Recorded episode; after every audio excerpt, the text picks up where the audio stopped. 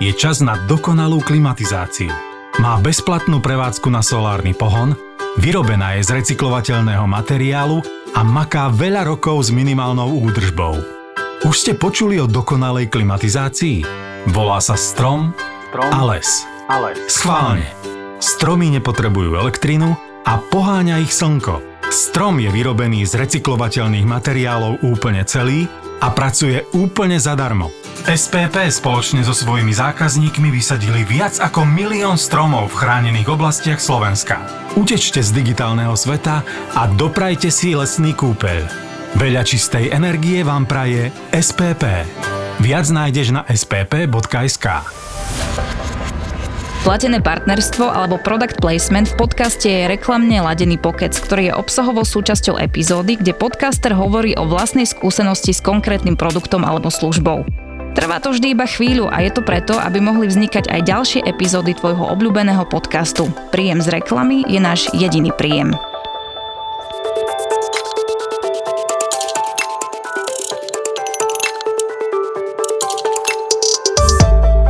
Milo som pozeral video, Mark Manson mal také krátke video, čo je veľmi kontroverzný nazvime ho tiež podnikateľ, píše knihy, uh, subtitle of Art of Not Giving a Fuck uh, a umenie mať v paži a takéto rôzne typy kníh. No a rozprával tam o tom, že 99% ľudí možno followuje a pozera také videá, že ráno majú rutínu, chod si zabehať, daj si jogu, medituj, zdravo sa stravuj, daj si nejaký čaj, kávička, bla bla bla. Ale že pozrieme sa na to jedno percento alebo jedno promile tých najviac úspešných ľudí a on tam začal hovoriť, že tak tí ľudia nespia, proste venujú sa svojmu projektu, ja neviem, že 18 hodín denne, mesiace, roky. A dáva tam nejaké príklady fotky nejakých Edisonov nevyspatých a a Steve Jobsov, čo jedli jedno jablko denne, že proste, že úplný opak toho, čo Kobe Bryant, proste, že ten uh, trénoval trikrát za deň a potom si dal pizzu s kolou a bol najlepší basketbalista.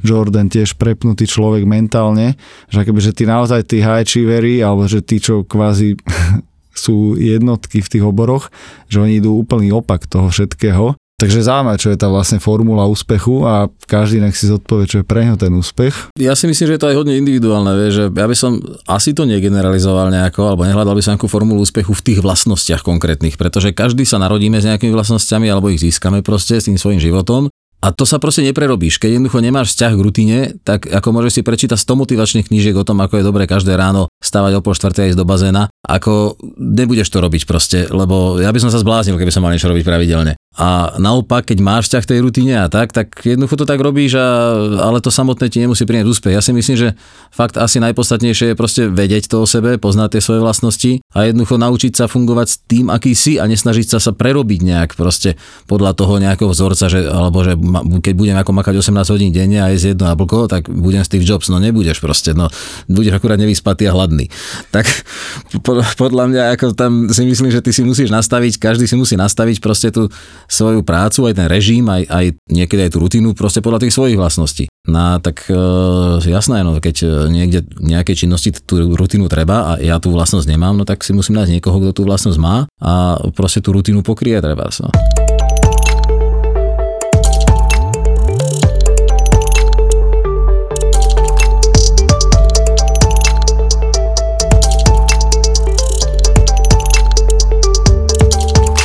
Ty máš historicky nejaký šport, že si robil? O, nejak poriadne nie, no tak ako samozrejme chalan som skúšal všetky športy možné, aké, aké boli, ale nič som nerobil poriadne, takže Aha. nemám žiadnu históriu športovú, nie. Toto tiež niekedy zaujímavé, že, že akože veľa ľudí aj v tom biznise potom z tých tímových alebo aj kolektívnych alebo aj individuálnych športov potom prenáša, že má tam nejaký ten drive, ambíciu, mm. hlavne nejaká taká pravidelnosť, že si musel chodiť na tréningy už ráno alebo podvečer a ty kde si mal tú takú Vieš čo, tak biznisovú. Tá, tak tá pravidelnosť je taká moja slabá stránka, priznám sa. Ako veľakrát počúvam o tom, ako pravidelnosť, alebo schopnosť nejakého, pravi, nejakého pravidelného vykonávania nejakej činnosti je proste strašne kľúčová pre success. Ja to berem, ale teda ja túto vlastnosť absolútne nemám. A možno aj preto som sa nikdy nevenoval poriadne žiadnemu športu, ani, ani proste ničomu takémuto ako systematicky, lebo ja neznášam pravidelnosť a rutinu. Proste ja, ja s tom nedokážem žiť. Čiže ani, ani v práci, no tak jasné, že niektoré veci musíš, ale snažím sa tomu vyhnúť, koľko sa dá, priznať sa. Takže aj to moje športovanie je skôr také narazové. Aj keď idem do gymu, tak som, tak som e, s trénerom dohodnutý tak, že proste mu len tak napíšem na WhatsApp, ak môže, ide, ak nemôže, nejde. proste, tak e, všetko je tak flexibilne v mojom živote. No. A nejaký iný krúžok si nemal, že malovanie, gitara, klavír, alebo... Mm, No, rozmýšľam. Tak ako áno, na základke som sa venoval hodne aj potom aj na strednej, že počítačom, to bola, to bola taká celkom novinka vtedy, takže to som chodil na krúžky. Jasné, že som chodil ako decko na nejaké krúžky, ale tiež nič z toho nebolo nejaké hobby, čo by ma sprevádzalo celý život. Ja som proste toho aj viac vystriedal a, a, a tak a v podstate to IT ma tak chytilo a napriek tomu, že som teda ekonóm, mám background ako ekonomický, ale teda to IT sa som mnou ťahalo od základky sa strednú až po výšku a, a to bol taký môj hlavný koníček. No. Ináč toto je zaujímavé, že veľa ľudí dostalo presne v tých 90 rokoch počítač a možno niekedy rodičia tajne dúfali, že nám, nám to milé, nám, na nás mamka vyťahla takú informáciu, že my sme mali prvý počítač s bratom, presne nejaká 486 keď sme mali, čo ja viem, okolo 13, také niečo a ona, až keď sme mali, ja neviem, že 26-7, že ja som tak dúfala, že vy sa stanete programátori alebo nejakí ITčkári a že to bol tá ambícia. My sme na tom hlavne hrávali hry a brat aj trošku vedel preinštalovať Windows a napaliť CDčka, že to boli akože IT skills, vtedy veľmi dôležité, všetky hry a filmy si napaloval. Áno, to boli Ale... ešte také lifestyleové skills, by som povedal. Ale že jak to, že niektorého to úplne tak svičilo. Viem, že aj Mišo Truban často hovorí o ten príbeh, že dostal počítač a bol privilegovaný, že ho vôbec niekde na Kisúciach mal, ako jeden z málo ľudí a vďaka tomu sa nejak do toho ponoril. Že ty tiež sa máš tam takú nejakú spomienku, že vlastne, že ťa to úplne vcúslo, že idem tu aj trošku viacej, ako len drtiť hry. No úplne ma to vcúslo, presne tak, ako hovoríš. Môj prvý počítač bol Didactic M, to teda ešte bolo ako pred písičkami tými klasickými a to bolo ako ZX Spectrum, niečo také podobné. A jasné, tak hry, to bola, to bola samozrejmá vec, ale aj som skúšal programovať a proste sme boli taký pár kámošov, ešte na základke, potom na strednej, čo sme trochu sa ako s tým zaoberali viac a nás to bavilo a bolo to také naozaj, že deep tech by som to nazval vtedy, že ako naozaj človek chcel už len tú hru hlúpu si spustiť z tej magnetofónovej pásky, tak ako musel tomu trochu rozumieť. A potom samozrejme sme kodili a skúšali sme programovať nejaké hry a tak, a sme sa také predbiehali trochu, že kto čo nakodí a aký program a no tak nebol som tom nejaký mega dobrý, ale strašne ma to bavilo. A to bola taká cesta k tomu IT. Ja som potom chodil na obchodnú akadémiu a tam tiež proste doma počítač na, na, na škole nejaké už prvé počítače 386 a tak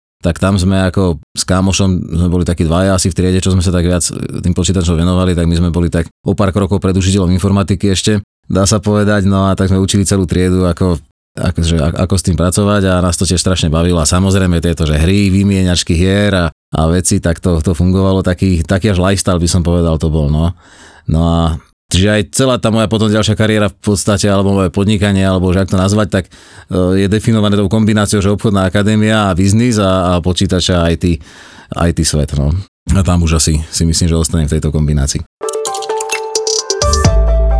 Zamýšľali ste sa niekedy nad stúpajúcou cenou elektriny alebo nákladov za vykurovanie? Tak ČSOB vám teraz poskytuje úvery pre zdravšiu zem a to znamená, že okrem úspory nákladov za elektrickú energiu, prípadne vykurovanie vašej budovy, môžete získať úver s predlženou splatnosťou vo výške 100%. Čiže na investíciu nemusíte vynaložiť žiadne vlastné prostriedky. A dokonca toto celé vybavíte v ČSOB bez poplatku za spracovanie úveru.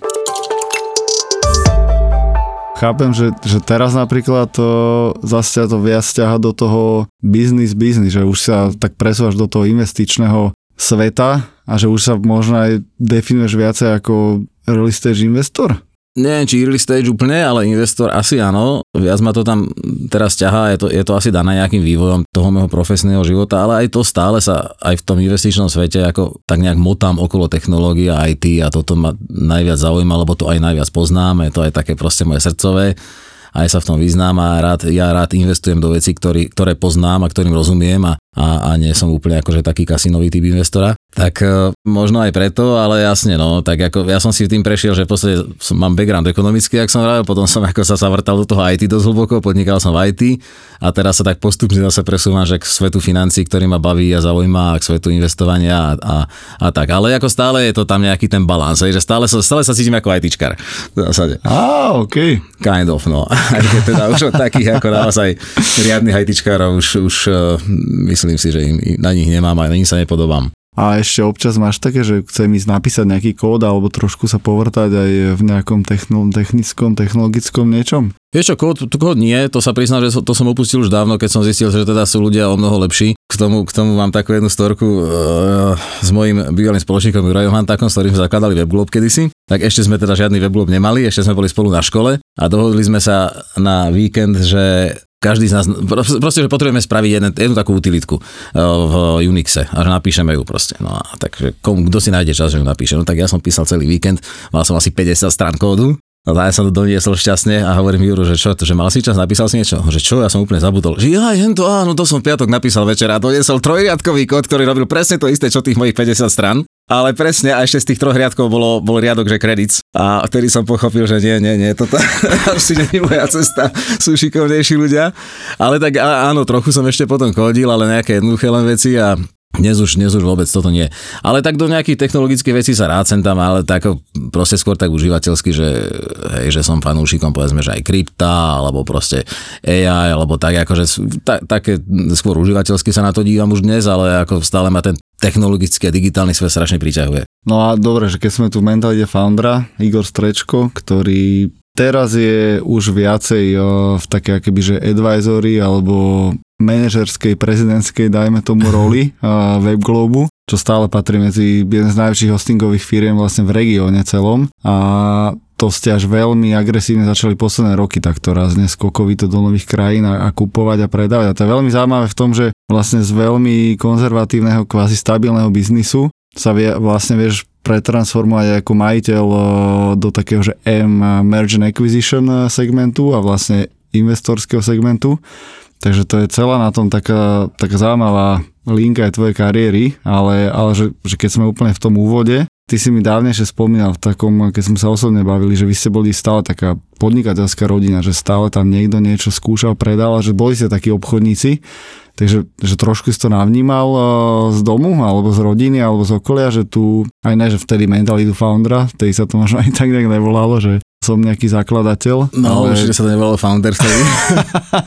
Sme a taký ten obchodnícky nejaký... duch, že to tam vždy bolo. Jasne, áno, áno. To, to, to sa prizná, že hej, že trochu som mal možno takú akoby kind of, že neférovú výhodu v tom, že som, že som to odpozoroval z domu. Môj otec bol podnikateľ celý život, mama manažerka, dedo bol podnikateľ, proste, no ak sa to v tej, v, to, v tej dobe dalo, hej, alebo proste taký, že, že obchodník. No a ja som, ja som proste v, to, v, tomto, v tento mentalite nejak vyrastal a mňa to aj strašne bavilo vždy proste. Ja som aj popri strednej škole predával úplne všetko, čo sa, čo sa dalo, stále som s kšeftoval a tak, takže ten, ten kšeft a to proste to obchodovanie a to, to, to, to tá tvorba hodnoty že, obchodom ma bavilo. No. Že čo prinieslo nejaký najväčší zisk na kšefte, že wow, že som zarobil viac za celé leto niekde Poviem sa, že to nemôžem zverejniť, ale, ale pamätám si. Ale tak ako napríklad celkom ma na strednej poznali všetci tý, cez to, že som predával hodinky. Ja som normálne okrem aktovky chodil na strednej 6 takým kufríkom hodiniek a predával som hodinky spolužiakom, profesorom, proste každému. Tak keby som nebol na obchodnej akadémii, tak podľa mňa ma kvôli tomu aj vyhodia zo školy, ale na obchodnej akadémii sa to proste muselo tolerovať, lebo tak na to je to škola. No a takto som sa vlastne akoby prepodnikal a pre, pre, prebiznisoval a pre, pre ITčkoval až teda k tomu, k tomu podnikaniu, ten, ten webhosting, kde sa spojilo vlastne aj to IT, aj s tým biznisom, nejako jednom. No a jak si spomínal, tak akože sme v podstate jedna z takých, že najstarších firiem asi hostingových na Slovensku, tak e, vyrástli sme organicky v podstate spolu s tým trhom a potom už keď bol ten trh saturovaný a tak na, našli sme si nejaké to svoje miesto na trhu, tak už sa, už sa rastlo pomaly a ja som proste taký človek, že mne proste, ja mám rád zmenu, mám nejaký challenge a vždy, keď sa tá firma dostala do nejakého takého stavu, že už tak nerástla, všetko išlo hladko, ale ako už nebolo moc veľa tých zmien, tak som si nejakú, nejakú pološialenú zmenu vymyslel. A tak sme, tak sme s kolegom vtedy teda objavili to M&A, že to sme aj nevedeli tiež, že sa to volá Mergers and Acquisitions, to proste niečo také sme netušili, ale začali sme kupovať konkurentov, najskôr takých ako jednochlapové firmičky, povedzme niekoho, kto s tým chcel skončiť alebo tak a potom už sme išli, išli ďalej. Až taký vrchol našej M&A kariéry ešte povedzme, že v tej ére, že keď sme ešte nemali investora, bola akvizícia firmy Iegon, ktorá bola ešte nominálne o trochu väčšia ako WebGlobe. A to bolo také ako celkom zaujímavé, lebo potom to aj meržovať všetko dokopy dve podobne veľké firmy s týmami, s technológiami aj tá integrácia to nás strašne veľa naučilo a možno práve preto sme mali možnosť vlastne potom sa posunúť ďalej a oslovil nás Private Equity fond Sunber Capital, ktorý proste tiež mal takú víziu že by chceli teda konsolidovať stredoeurópsky webhostingový trh. No tak nás oslovili, že guys, pozrite, tak vy ste tu už trochu malom, na Slovensku sa s tým hrali, viete, viete to kupovať, proste viete to integrovať, že poďme sa na, pozrieť nejak spoločne na, na nejaký že širší regionálny trh. To mňa samozrejme, samozrejme zaujalo, lebo však challenge, tak ideme do toho a veľa zmien a veľa dobrodružstva tak sme do toho skočili a je to, bolo to super rozhodnutie a naozaj v poslednej dobe to bolo vlastne 2019 a odvtedy, odtedy sme dosť raketovo vyrástli, lebo vlastne s tým investorom sme dostali nie len kapitál, ale dostali sme ešte aj ďalší nával proste skillu, ktorý, ktorý povedzme nám chýbal, alebo sme nejak potrebovali už tej väčšej, väčšom size. No a tak dokúpili sme ešte nejaké firmy na Slovensku, kúpili sme veľa firiem v Čechách, kde sme vybudovali cez akvizície za dva roky trojku na trhu a kúpili sme niečo aj v Srbsku a tam už tiež máme ako celkom, celkom fajn pozíciu. Takže sme v troch krajinách a okrem teda toho organického rastu, čo je samozrejme vec, tak sme hodne rastli cez tie akvizície. A to, ten akvizičný svet ma veľmi ako pohltil, ako tak profesne, aj, aj tak ľudský, že proste ma to strašne baví, lebo je tam, jak som spomínal, že veľa zmien, je to challenge, je tam aj tá obchodníčina v tom, že proste síce nepredávaš, ale kupuješ, ale tiež to je ako, ako tie negociácie a tak je to, je to zaujímavé. A je tam aj tá finančná, finančná stránka toho celého, je, lebo však musíš to kúpovať rozumne, musíš vedieť proste nejaký finančný model si spraviť a tak. Takže je to taká kombinácia vecí, ktoré mám rád a páči sa mi to a myslím si, že tá market consolidation a M&A je niečo, čomu sa chcem asi v budúcnosti venovať viac. Takže vlastne si sa stal e, medzinárodný podnikateľ uh, takouto... No, taký regionálny. Česko-slovensko-srbský. Uh, tak stále slo- slovanský market, uh, aj keď chápem, že srbský bude asi aj mentalitou, aj tými kolegami úplne iný. Či? Čo ťa naučili Srbi? Aká je tá mm-hmm. mentalita, čo si môžeme aj my... E, lebo vieš, že každý povie, že Balkán to budú presne nejakí ľudia s bengalskými ohňami a takí srdciari a, a podstate také, že mafiánsky štát, ešte stále polo, že čím väčšie auto a čím väčšie svaly, tak Trošku sa, sa to tu tak vníma, to Srbsko, hej. E, možno nie úplne bez dôvodu niekedy, ale nie je to asi úplne také, také dramatické. Je to normálne rozvinutá krajina s fungujúcim právnym systémom, aj biznisom, aj všetkým takisto ako tu. Nie je v Únii, čo nie samozrejme nejaké komplikácie a samozrejme je to iný trh s inou mentalitou. No ale tak to aj české a slovenský sú trošku iné, aj sú tam nejaké rozdiely napriek tej spoločnej histórii a podobnému jazyku, tak tie rozdiely trhové sú tam, ten spotrebiteľ sa správa inak trošičku, sú tam nejaké iné marketingové zákonitosti a v Srbsku rovnako. Ešte by som povedal, že rozdiel je samozrejme väčší, potom je tam trošku tá balkánska natúra, že vždy aj tie jednania sú také trošku emocionálnejšie možno a, a také, ale to mne napríklad nevadí, ja som s týmto totálne OK. A ja som nenarazil na žiadny problém vyplývajúci z nejakej balkánskej ohnivé natúry alebo tak, ako mne to skôr príde také fajn, také ľudské príjemné, že proste sa tie emócie tam tiež objavia nejaké zase rozumnej miere a zase tiež to netreba ako úplne generalizovať, každý človek je iný a aj proste s, tými srbskými firmami alebo foundrami srbskými, keď som jednal, tak každé to jednanie to bol úplne iný svet, to proste vyzeralo úplne inak. Niekto bol otvorenejší, niekto bol povedzme paranoidnejší, niekto bol ako emocionálnejší, niekto bol ako že vôbec trebárs, takisto ako aj tu. No a celkovo tak ten trh tam je taký ako povedzme, že malinko menej rozvinutý ako v Čechách a na Slovensku. Je ešte tak pár rokov akoby, že za týmito našimi trhmi, ale rýchlo rastúci a myslím si, že to tiež nie je žiadna džungla, ako dá sa tam, dá sa tam veľmi, veľmi pekne podnikať.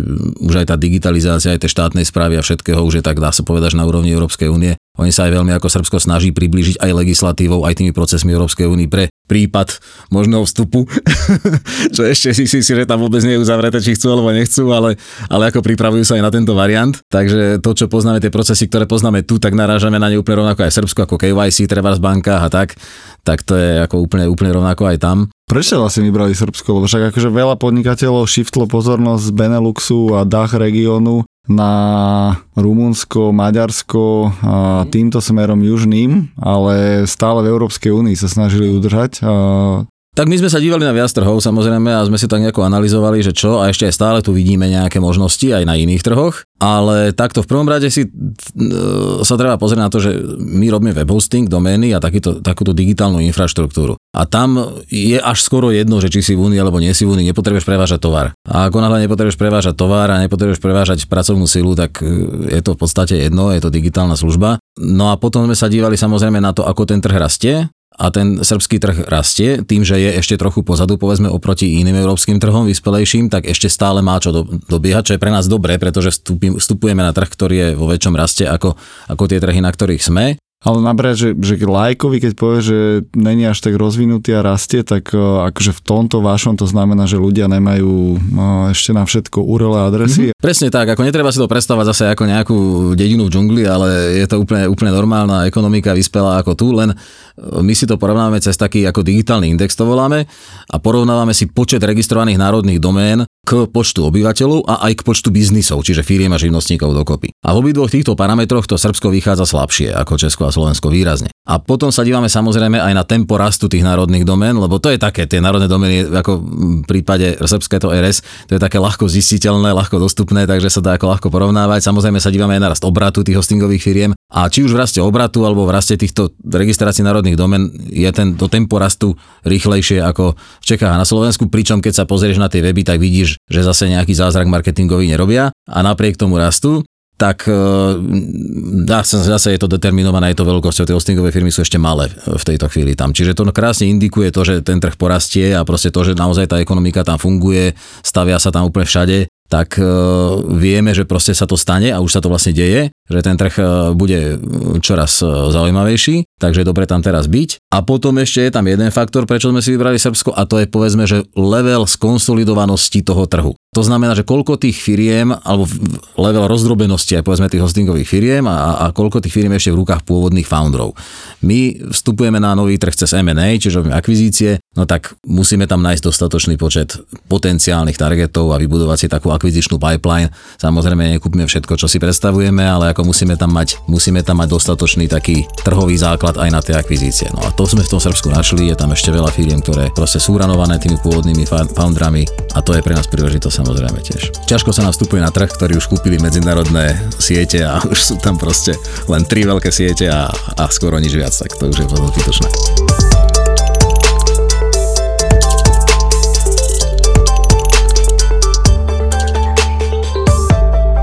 Je zaujímavé, že aj na Slovensku máme dobre WebGlobe a máme tu samozrejme WebSupport a to boli také väčšie jednotky, dvojky. Ty ešte nejak historicky Máš toto v sebe, že my sme boli stále, že iba dvojka? Že nejak to hnevalo, alebo ako foundera, že musíme byť jednotka? Vieš čo, toto ma zase až tak nedrajovalo úplne, že by som potreboval byť jednotka na trhu, ale samozrejme sme to vnímali, lebo tento trh zase nie je až tak konkurenčný, aby sme sa nevnímali medzi sebou ako konkurencia, ako to majú povedzme, ja neviem, agentúry Trebars alebo tak, lebo tých je toľko, že keby riešili konkurenciu, tak nič nerobia. My máme pár hráčov takých dôležitejších na trhu, takže tú konkurenciu riešime samozrejme. Dívame sa na pricing, dívame sa na produkty a tak, ale zas, že, ma to nejak, že by toto bol môj driver, to nie, ale určite sme sa potiahli navzájom si myslím s websupportom. Ako to, že proste ako šlapal websupport, tak my sa stále snažili proste tiež a zase myslím si, že my sme ich nejak inšpirovali, že tak navzájom, že my sme dokonca aj, aj s Míšom Trubanom, aj s Janom Cifrom neskôr mali také pravidelné kávy, ktoré sme si dávali, aby sme sa proste možno updateli, možno trošku obrúsili hrany, aby sme boli zase taká mozostrá konkurencia až, a dobre to fungovalo, myslím si.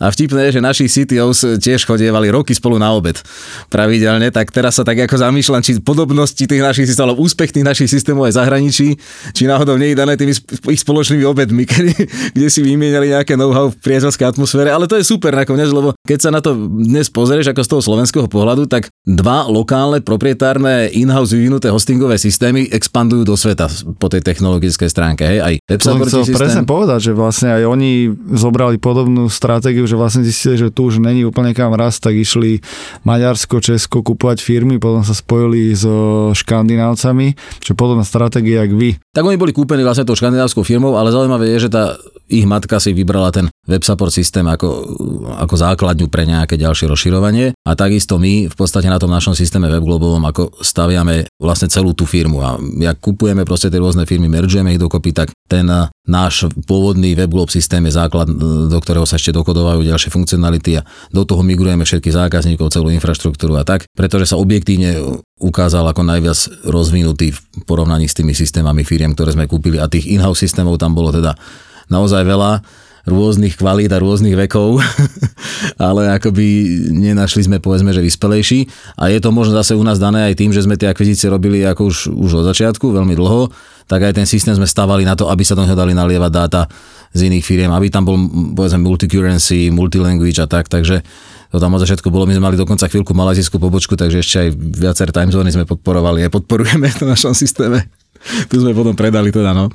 Pána túto tvoju azijskú epizódku životnú a takto spätne, keď reflektuješ, tak o, jak ťa to možno vybrúsilo, alebo čo ti dal do života? Azijský pobyt a biznis. Vieš čo, no veľmi veľa skúseností, veľmi veľa, ja som, ja som, jak som spomínal, že keď sa ocitnem v takej moc komfortnej zóne, tak z toho musím ísť rýchlo von, tak toto bol, bol jeden presne taký stav, keď sme kúpili ten Iegon, sme to nejak dointegrovali, všetko pekne fungovalo a ja som si povedal, že sa presťahujem na opačný koniec sveta a otvorím si hostingovú firmu tam, aby som proste úplne vystúpil z tej komfortnej zóny totálne. Ja neviem, či to úplne bolo rozumné, bolo taký pološialený nápad, ale ako zaujímavý veľmi. Lebo to si bol, že skúsený podnikateľ, aj nie že vekovo, ale tak už si mal po 30 nie? Áno, áno, určite, hej, no a áno, no tak chcel som tie svoje skúsenosti lokálne, že si otestujem v podstate niekde zahraničí a že nech je proste, že čo najďalej, čo, čo najodlišnejšia kultúra, tak nejak padol los na tú Malajziu, lebo som tam mal proste pár kamošov, ktorí tam mali vývojárskú firmu a som tam videl nejakú možnú synergiu tak e, sme tam založili vlastne pobočku, robili sme tam hosting, robili sme tam aj správu nejakých väčších serverových infraštruktúr. Taký náš asi najväčší deal bol, že sme robili správu aj serverov pre malajzijský obchodný register.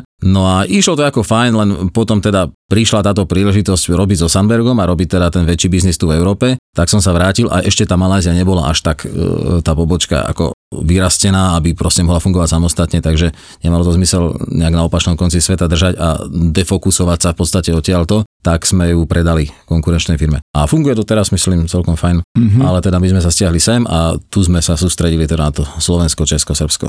Máš tam nejaký príbeh o rôznosti kultúr, o európska, azijská? Je, to, je tam veľa príbehov, no, ako mne trvalo nejakú dobu, než som sa adaptoval, myslím, že to stalo pár šedín vtedy, než som pochopil tie princípy. Napríklad, napríklad taký základný princíp, ktorý mi vysvetloval vtedy môj účtovník, keď som už bol úplne zúfalý a plakal som ho v kancelárii, že ja odídem do Európy ja tu už nebudem, tak on mi hovoril, že ne, ne, nerob si z toho nič, že my tu fungujeme trošku inak, že vy si v Európe proste by default dôverujete a keď zistíte, že niekto proste nie je dôveryhodný partner, tak mu dôverovať prestanete. U nás to je naopak, my si tu by default nedôverujeme a každého musíš o svojej dôveryhodnosti proste presvedčiť. A ešte aj banku, každého tiež neotvorí len tak hoci ktorá banka účet, no však to už aj tu pozorujeme veľakrát pri niektorých firmách, ale teda tam som, tam som na to narazil ako brutálne, ešte aj, ešte aj cudzinec a tak, cudzia firma, že tam som musel naozaj dokazovať tým bankám, že sme dôveryhodní, robili si due diligence, robili si site visit v office, fotili si office tej banky, proste, či nám môžu otvoriť účet, či sme naozaj ako fair. A ja som bol z toho veľmi vyčerpaný, že každému na každom kroku musím preukazovať, že som dôveryhodný normálny človek a nie som podvodník.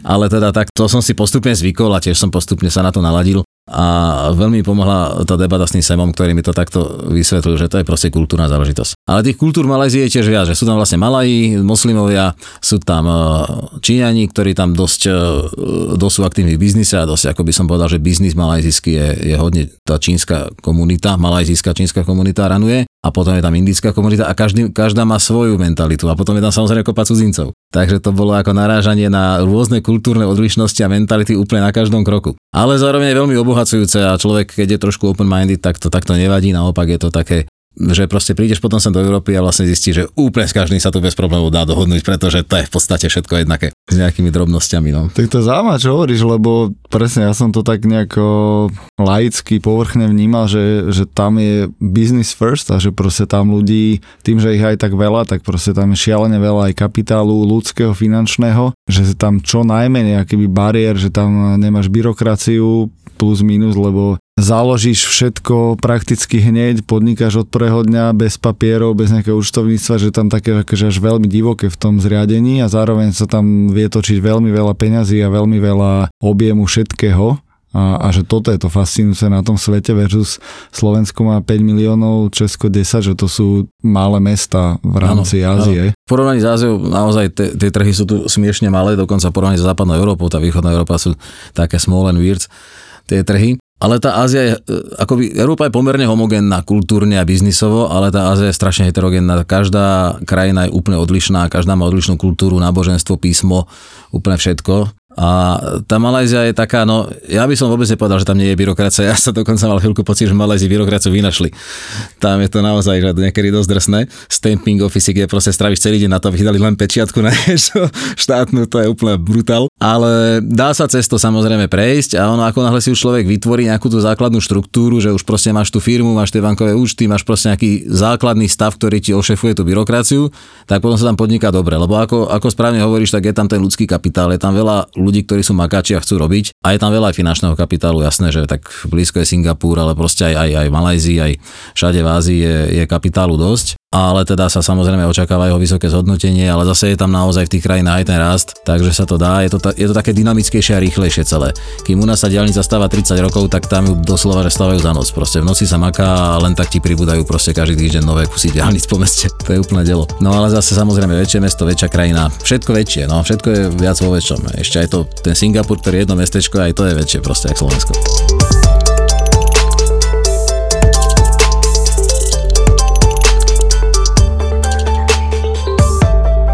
Keď si sa vrátiš nie úplne že na tú obchodnú akadémiu, ale na tie začiatky, že ideme urobiť jeden z najväčších web hostingových firiem v Strednej Európe, že bol tam aspoň nejaký taký pokus a nakr- nakreslil si niekde tú čiaru, alebo tá, jak to bolo vtedy s nejakým uvažovaním, že kam to chceme dostať až? Chyba slovenských podnikateľov alebo východoeurópskych podnikateľov všeobecne je v tom, že si nevedia predstaviť poriadny svetový úspech. A málo kto tu s tým firmu začína.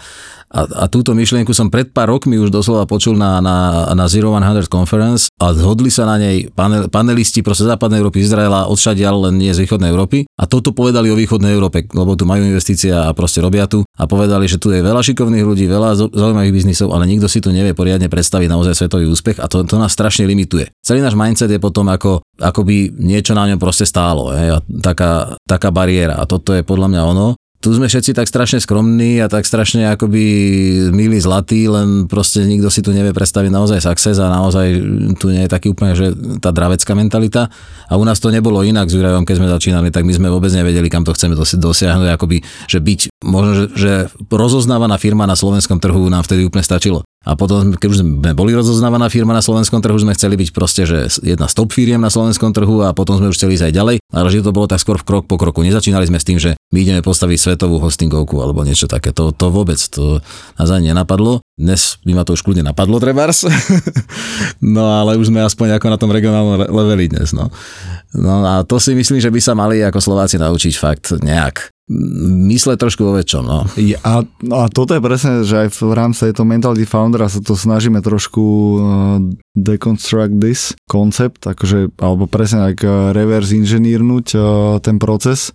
Lebo bol tu minulé Tomáš Halgaš, mladý chalan uh, z britskej školy, čo exitol Twitteru uh, okolo 30 miliónov firmu. Presne, že už keď si len v tej Británii, tak tam by default si na svetovom trhu ale že jeho aj nenapadne niečo iné myslieť. Podobne, dobre, že to bol Slovák, ktorý je takto už nastavený a že každý ďalší biznis, čo bude stavať, tak automaticky sa pozera, že trh je vlastne svet a nie Bratislava, Košice a Praha. A Dušan eh, Dufek ma spojil s takým eh, Šaharom Matoninom, čo je taký izraelský startup guru a tiež tam spája všetkých ľudí a beha po Tel Avive a rozdáva radosť a robí super veci pre komunitu. A on mi to presne tiež vysvetlil, že my Izraelci, pozri, my sme tu maličká krajina v strede ničoho na pušti a že my automaticky sme dobre zlinkovaní z US, čiže každý startup sa hneď snaží targetovať na tento trh, ale že to je pre nich automaticky, že ho aj nenapadne, že ide predávať niečo Tel Avive a Jeruzaleme, že to je proste, že to, to není trh že oni automaticky pozerajú von. Tak tam sa veľmi ťažko expanduje do susedných krajín z Izraela to, to, to, a, a zároveň majú dobré, dobré vzťahy, ak si povedal, proste majú linku na to US a to im umožňuje niečo ďalej, ale netreba sa v žiadnom prípade od nás z východnej Európy pozerať na to, že Izrael má nejakú výhodu alebo niečo. My máme brutálnu výhodu tu na. My sme proste v strede Európy, Európe je veľa ľudí, veľa vyspelých trhov, veľa bohatých trhov a, a je to malič, sú tu maličké zelenosti, však to je taký väčší kvetináš v podstate. Takisto máme, myslím si, že dobrú linku na US, tiež môžeme veľmi ľahko podnikať US, proste pre Slovákov to nie je nejaký veľký problém, nie je tam veľa bariér. A sme proste Európani jednoducho, tuto máme kopec výhod, kopec akoby úžasných vecí, ktoré nám tu Európa poskytuje, keď nie je Slovensko priamo, no tak sú tu iné krajiny, do ktorých je vyslovene naskok, mnohé v dojazdovej vzdialenosti pomaly na elektrickej kolobežke tak si myslím, že to treba proste fakt uchopiť ako príležitosť a, a netváriť sa tu stále, že my sme tu východná Európa, že my nikoho nezaujímame. Už ani ten reputačný problém není taký ako kedysi. Že proste OK, firma z Bratislavy, tak toto ani nevieme nájsť na mape, s tými nerobíme. Už sa to zlepšuje, myslím si, a keby stále v nejakom industrii to bolo, tak môžem mať proste nejaký head office v Prahe alebo v Londýne, alebo zase, zase kdekoľvek. Hej. Sú krajiny, ktoré, kde tí foundry a startupy majú ako o, o mnoho väčšie problémy vyexpandovať do zahraničia, povedzme zo stredného východu, z Afriky, ako či už finančné problémy, prístup ku kapitálu, alebo aj infraštruktúrne problémy, alebo aj reputačné problémy. Toto my už tu nemáme, takže ja si myslím, že keď sa dalo pred 20 rokmi na to vyhovárať, tak dnes sa nedá na to vyhovárať a treba proste šlapať fakt po tých svetových úspechoch. A si myslím, že pri startupoch špecificky to ani inak nejde, ako keď si budem, keď si budem vyrábať nejakú super apku tuto pre Nitru a okolie, tak ako neviem, no. či, či to bude zrovna unicorn niekedy. Ale super, že to hovoríš práve ty, čo si na trhu už 20 plus rokov a ty si presne zažil aj tie reputačné veci a keď ešte Slovensko bolo divoké v tom podnikaní a teraz si sa transformoval už takého presne s tou mentalitou, ktorá tam vždy bola, ale už zrazu ten svet je úplne iný a v podstate na telefóne cez víkend zbúchaš niečo, čo teoreticky môžeš ísť hneď pičnúť niekomu elevator pitch do Londýna a, a je to fascinujúce, že že poďme o tom kebyže rozprávať všetkým, že takéto sú možnosti. A samozrejme, že nie každý má byť ten founder, ale keď má tú mentalitu, tak zrazu aj pre teba ako Igora investora môže byť zaujímavejší ten človek, či buď ťa zoberiem do týmu, alebo môžeš priniesť oveľa väčšiu hodnotu svojmu founderovi a si pre neho iba zamestnanec. No tak ale iba zamestnanec tiež nemusí byť iba zamestnanec, že? Tiež existujú spôsoby ako napríklad ESOP, Trevars, alebo ako aj neskôr sa povedzme stať, stať partnerom vo firme. Myslím si, že aj zamestnanci keď, alebo keď začína človek ako zamestnanec nejakej firme, tak má veľa možností, ako, ako sa povedzme na tom úspechu podielať a nie len svojou prácou, ale povedzme aj na tých benefitoch sa podielať nejak. Ale každý aj môže byť founder. Ja si myslím, ja som napríklad zamýšľal dlho nad tým, že uh, aké sú tie vlastnosti foundera, ktoré sú také, že špecifické, že iné. Hej? A ako jasne, tak sú tam, je tam ako určite podnikateľ musí byť vynaliezavý, určite sa nesmie ľahko vzdávať, čiže ja to volám, že tvrdohlavosť, ale taká v dobrom, že, že proste neodradí ma hneď tak niečo to, to asi treba, ale myslím, potom som sa, ako rozmýšľal som nad takými špecifickejšími vlastnosťami, ale na či, či, čokoľvek som vymyslel, tak v momente som si som si uvedomil príklad niekoľkých úspešných podnikateľov, ktorí sú presne opační. Hej, že sú podnikatelia, ktorí sú proste detailisti, puntičkári, perfekcionisti, úplne mikromenežéri doslova a môžu byť aj úspešní. A potom sú zase úspešní ľudia, ktorí majú zero attention to detail proste a sú ako naozaj big picture only a, a tiež môžu byť úspešní, len tam je podstatné skôr to uvedomiť si, že v čom som dobrý a v čom nie som dobrý. A toto keď si uvedomím a viem to o sebe, tak v podstate s akýmikoľvek vlastnosťami môžem byť úspešný podnikateľ, môžem byť úspešný founder. Len si musím potom tie ostatné vlastnosti, ktoré nemám teraz kompenzovať buď nejakými co-founderami, že si zoberiem do týmu proste partnerov, ktorí tie vlastnosti majú, alebo keď nie co-founderami, tak zamestnancami kľúčovými, nejakými manažermi povedzme, alebo nejakým core týmom, ktorý mi vykrie tie vlastnosti, ktoré nemám. A presne toto robia tí úspešní, úspešní podnikatelia, ktorí, ktorí majú povedzme, že niektoré vlastnosti úplne, úplne mizerné. Tak ako ja napríklad, dobre, tak či som úspešný podnikateľ, nechám na posúdenie iných, ale tie mizerné vlastnosti, ktoré mám, to môžem rovno povedať. Ja mám rád napríklad také tie tímové testy ako Belbin alebo Lumina Spark alebo takéto proste, že vyhodnocovanie takých vla, behaviorálnych nejakých vlastností členov týmu a dávanie to dokopy nejak. A keď som si to robil, tak vždy mi vyšli proste niektoré vlastnosti, strašne vysoko, ku 100% a niektoré úplne atrofované, také nič, že proste neživotaschopný jedinec úplne v tom. No a ako môžem fungovať s takými atrofovanými vlastnosťami je, je jednoduché, no proste mám v týme ľudí, ktorí ich doplňajú a majú naopak tie vlastnosti vysoko a tie, ktoré ja mám vysoko, zase ne, nepotrebujú mať. Tak napríklad som mizerný finisher, proste ja, ja som, som štartovač, ale doťahovač dokonca teda naozaj nie som a na to potrebujem mať ľudí v týme, ktorí, ktorí to vedia. Alebo naozaj tá attention to detail u mňa nie je úplne ideálna, by som povedal. Takže zase potrebujem mať okolo seba ľudí, ktorí naozaj, a, a ja chápem tú dôležitosť e, tých detailov a, a toho venovania pozornosti detailom, len proste to nemám. No takže na to, aby som e, to vykompenzoval, tak mám proste mojich kolegov, ktorí túto vlastnosť majú a ja sa radšej dívam povedzme na nejaký big picture, alebo čo aj medzi tie lepšie vlastnosti je povedzme, že networking, alebo vyhľadávanie kontaktov, vízia a toto, toto, hej ale potom už ako naozaj tá, tá práca poriadna, poctivá a to finišovanie a ukončovanie vecí, to, na to treba šikovnejších. Podcast Mentalita Foundera ti prináša Campus Cowork. Áno, Campus Cowork patrí medzi najinovatívnejšie miesta na Slovensku. Spája podnikateľov, freelancerov, investorov, profesionálov či študentov, alebo kávičkárov. Zároveň organizuje rôzne formy diskusí, inkubačných programov alebo vzdelávacích aktivít. Ja osobne som ich veľký fanúšik a som rád, že na Slovensku máme takéto miesta na podporu kreatívnych a podnikavých ľudí.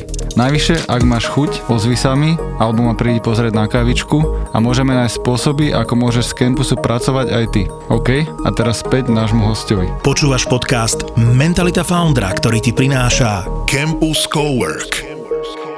No a ty si robila nejaké uh, svoje analýzy toho, že uh, alebo pravidelne si to možno aj audituje, že v tomto som dobrý, na toto sa zamerám a na tom chcem postaviť uh, možno ďalej svoj biznis. A... Čo veľmi nepravidelne si to auditujeme.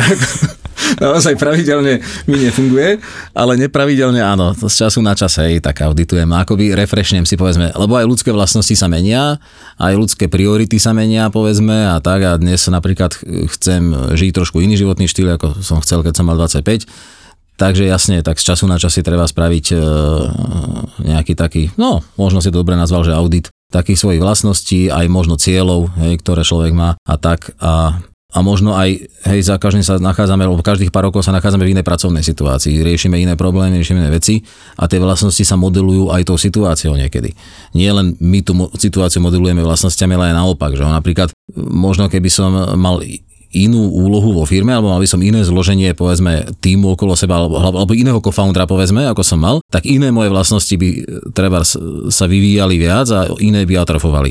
U mňa atrofovali tie, ktoré pokrývali Juraj napríklad na začiatku, hej rozvíjali sa tie, ktoré treba on nemal, tak som ich ja sa im venoval viac a tým pádom sa, sa stával, stával som lepší, alebo som si nejak na, to, na tú rolu viac zvykal. A možno keby som bol v inej situácii, tak by to bolo inak. A do tej inej situácie sa každých pár rokov dostávame samozrejme, čiže to je nevyhnutné si to pravidelne ako double checknúť, že či to ešte stále platí. To naše presvedčenie o sebe, že som dobrý v tomto a som zlý v tomto trebárs. A píšeš si aj nejaké vízie, plány, že kam chceš ísť biznisovo? Mm. Nemám to nejak systematizované, že by som si to teda písal niekde úplne, ale píšem si to tak v hlave. Uh, mám, no jasne, tak samozrejme každý máme svoje plány, krátkodobé, strednodobé, dlhodobé vízie nejaké a tie, tie dlhodobé úplne na také, že viac ako 5 rokov až nemám, to si väčšinou nechávam také voľné, ale tak do tých 5 rokov, hej, no, mám takú predstavu nejakú, ktorá ktorú zase ale ako stýrujem úplne podľa potreby a podľa okolností úplne ľahko, bez nejakých väčších problémov. Áno. Jasné. No a keď sa posunul aj do toho investičného sveta, a akože aktívny investor, tak e, čo sú pre teba peniaze? Lebo to je taká tiež mm. na Slovensku tabu téma, nehovorí mm. sa o peniazoch ani keď ich máš veľa, ani keď ich máš málo, potom, že koľko je vlastne ideál. A... Áno, tak ako ideálne je stále všade rozprávať, že pre mňa peniaze nič neznamenajú a nie sú pre mňa dôležitou hodnotou, tak nie sú pre mňa dôležitou hodnotou, ale nie vážne, ako to nie, nie je taký driver, ktorý by, ako človek sa potrebuje s peniazmi dostať na určitý level, kedy máš pokryté všetky svoje potreby a potreby svojej rodiny a potom už to nikoho nedrajvuje nejako moc, alebo veľmi málo ľudí podľa mňa. Tam už tým driverom ďalšej práci sú úplne iné hodnoty. Pre mňa je to hlavne tá experience samotná proste to dobrodružstvo, to, ten, ten zážitok zbudovania niečoho a, a proste to, že sa naučím nové veci a, a, a proste nové veci si vyskúšam treba. To je, to je pre mňa taký hlavný driver, ale tento šport, zároveň hovorím, sa meria ako na peniaze, úprimne, či už investičný alebo podnikateľský, tak niektoré športy sa merajú na sekundy, niektoré na góly, niektoré na metre, tento sa meria na peniaze, či chceme alebo nechceme. Takže tváriť sa tu, že mne v podnikaní na peniaze nezáleží, tak to by, tá firma by rýchlo skončila. Takže určite záleží ale pre mňa osobne to určite není akoby hlavný driver. Ja som, som si pokryl nejak svoje potreby a potreby svojej rodiny a či už budem chodiť na menšom aute alebo väčšom aute alebo v vlastnejšom bicykli alebo drahšom bicykli, ako už mi je v podstate úplne jedno. Ako teraz sa skôr zameriavam na to, že získať čo najviac vedomostí a, a, a zážitkov z toho biznisu. Aj keď ono pri tom investičnom biznise ako to tak neznie úplne dobre, že nezáleží na, alebo že nie je ten, tie peniaze nie sú môj hlavný driver, pretože tam je to špeciálne, že by mal byť, ale, ale proste osobne nie sú. Hej. Samozrejme v tej práci, keď vyhodnúcem nejakú investičnú príležitosť, tak tam sú. Tam sa to proste na tie peniaze meria. A teraz OK, samozrejme ešte tam zohľadňujeme aj iné veci, ako teraz impact nejaký treba, alebo uh, jak sme sa bavili proste o nejakých green investíciách, alebo tak, že tam to má aj väčšiu hodnotu ako peniaze, ale proste investícia, ktorá nenesie return, tak nie je investícia, nemá akýkoľvek impact podľa mňa. A máš nejaký, keď si spomenul ten, že hľadaš zážitky, že nejaký zážitok z tohto investičného sveta, čo ťa možno aj nejako prekvapil, alebo Jasné, niekoľko zážitkov, hej, ale tak neviem, či by tie zážitky tohto typu prišli zábavné a niekomu, kto proste není zalezený v excelovských tabulkách celý život. Takže zážitky typu, že ako som si predstavil, že to bude vynikajúca investícia, potom sa lepšie zarýpal do Excel a zistil som, že nie, tak to asi nie je úplne to, čo tu chceš počuť. A, ale skôr je to pre mňa ako poznávanie takého nového sveta a poznávanie toho, ako vlastne ten svet investícií, equity investície, ja sa nezaoberám e, ani nejakými finančnými produktami alebo, alebo real estate alebo čo, čímkoľvek iným, ja sa za, zaoberám proste súkrom, súkromnými firmami len, či už private equity alebo venture capital. No a tam Uh, akoby je to, každá, každá tá investícia je príbeh. To je proste o nejakom príbehu, o nejakej firme, o nejakých founderoch, ktorí sú za tou firmou, o zamestnancoch, o klientoch, o produkte. To vždy je to príbeh a tým, že ja úplne nechodím do early stage e, veci až tak, ja sa dívam už väčšinou na nejaké príležitosti, ktoré sú povedzme už nejaké viac major trebárs, alebo, alebo proste nejaká nejaká už vec, ktorá je bežiaca, tak tam už ten príbeh je z časti napísaný. Tak to je také zaujímavé, že proste vždy sa vlastne ponoríš do toho nového príbehu, alebo aj keď je to early stage príbeh, tak minimálne je tam tá vízia, že proste sa ponoríš do tej vízie, potrebuješ navnímať ten produkt, tú industri celú, potrebuješ navnímať aj tých, tých ľudí, s ktorými to ideš robiť, alebo či už ideš investovať do nejakého existujúceho projektu, tak nejakých founderov, alebo niečo proste nové, nejakých partnerov, tak, tak je to proste set osobných a biznisových príbehov a to ma na tom tak najviac baví. Ako investície takého typu, že by som proste niečo klikal na burze, to by ma asi fakt, že dlho nebavilo, prizná sa. Ale ako jasné, to je tiež fair a treba to robiť, ale ja sa proste rád dívam na tie ľudsko-podnikateľské príbehy. Hej, akože áno, tí early stage, veľmi early stage a prísi, tak to je často o tom, že čo majú tí ľudia za sebou a aký sú tým a, a vlastne investuješ do, do, do ich života a veríš, že o 18 mesiacov sa posunú a idú riešiť možno nejaký sitkový round ale chápem, že ty už si teda už zabehnutejšie biznisy, ktoré potrebujú tie peniaze na to, aby otvorili nové trhy alebo kúpili nejakú konkurenciu alebo skočili vyššie a tam, že to asi viacej presne ten Excel a že či je to zdravá firma a ten príbeh founderov už sa tiež môže hoci ako pohýbať. Mm-hmm. Presne ako hovoríš, ja to vždy hovorím tak, že v podstate čím skoršie štádium života firmy, tým dôležitejšie ten founder, že v tom early stage, alebo idea stage fáze vlastne investuješ do founderov a do týmu a dívaš sa vyslovene len na ten tým a veľmi málo sa dívaš na, na, na ten produkt, pretože keď je dobrý tým, tak ani ten nápad nebude úplne zlý a čím je tá firma dospelejšia, tak sa dívaš už viac na firmu a menej na tým, ale stále sa dívaš na tým samozrejme, tých founderov. Až povedzme skončíš private equity, ja som napríklad vlastne spojil moje sily s eh, private equity fondom, takže viem, ako sa, ako sa private equity fond díval na našu firmu a tým, že som ešte ja ostával vo firme, tak stále som tam ako founder hral rolu v tom posudzovaní, ale už tam väčšiu rolu hrala tá firma samotná, pretože už ja som bol prúvnutý v podstate tým, že tá firma existovala aj ako founder. Ale tiež sa tam samozrejme eh, fond díval aj na moju osobu, že hlavne v kontexte kontexte toho, že či tie akvizície viem robiť aj ďalej a či ich viem robiť aj v iných krajinách, napríklad ako na Slovensku. Ale už keď napríklad private equity fond robí, že full buyout, no tak tam už naozaj osoba toho foundera už má nulovú dôležitosť v zásade, že ono ako naozaj to je taký ako balans, že čím, čím dospelejšia firma, tým menšie, menšie percento tej pozornosti sa venuje pri assessmente tej investície vlastne founderovi a väčšie, väčšia pozornosť Excelu, keď to tak poviem. Ale nie je to len Excel, je to proste aj analýza trhu. Samozrejme sa investori dívajú na to, ako a aká tá, aké tá firma má možnosti na trhu ešte ďalej rásť, či tam nie je nejaké na tom trhu nejaký ohrozujúci faktor, ktorý by celý ten biznis vrtol úplne iným smerom a podobne. Takže tých faktorov je tam viac, nie je to len úplne Excel. No.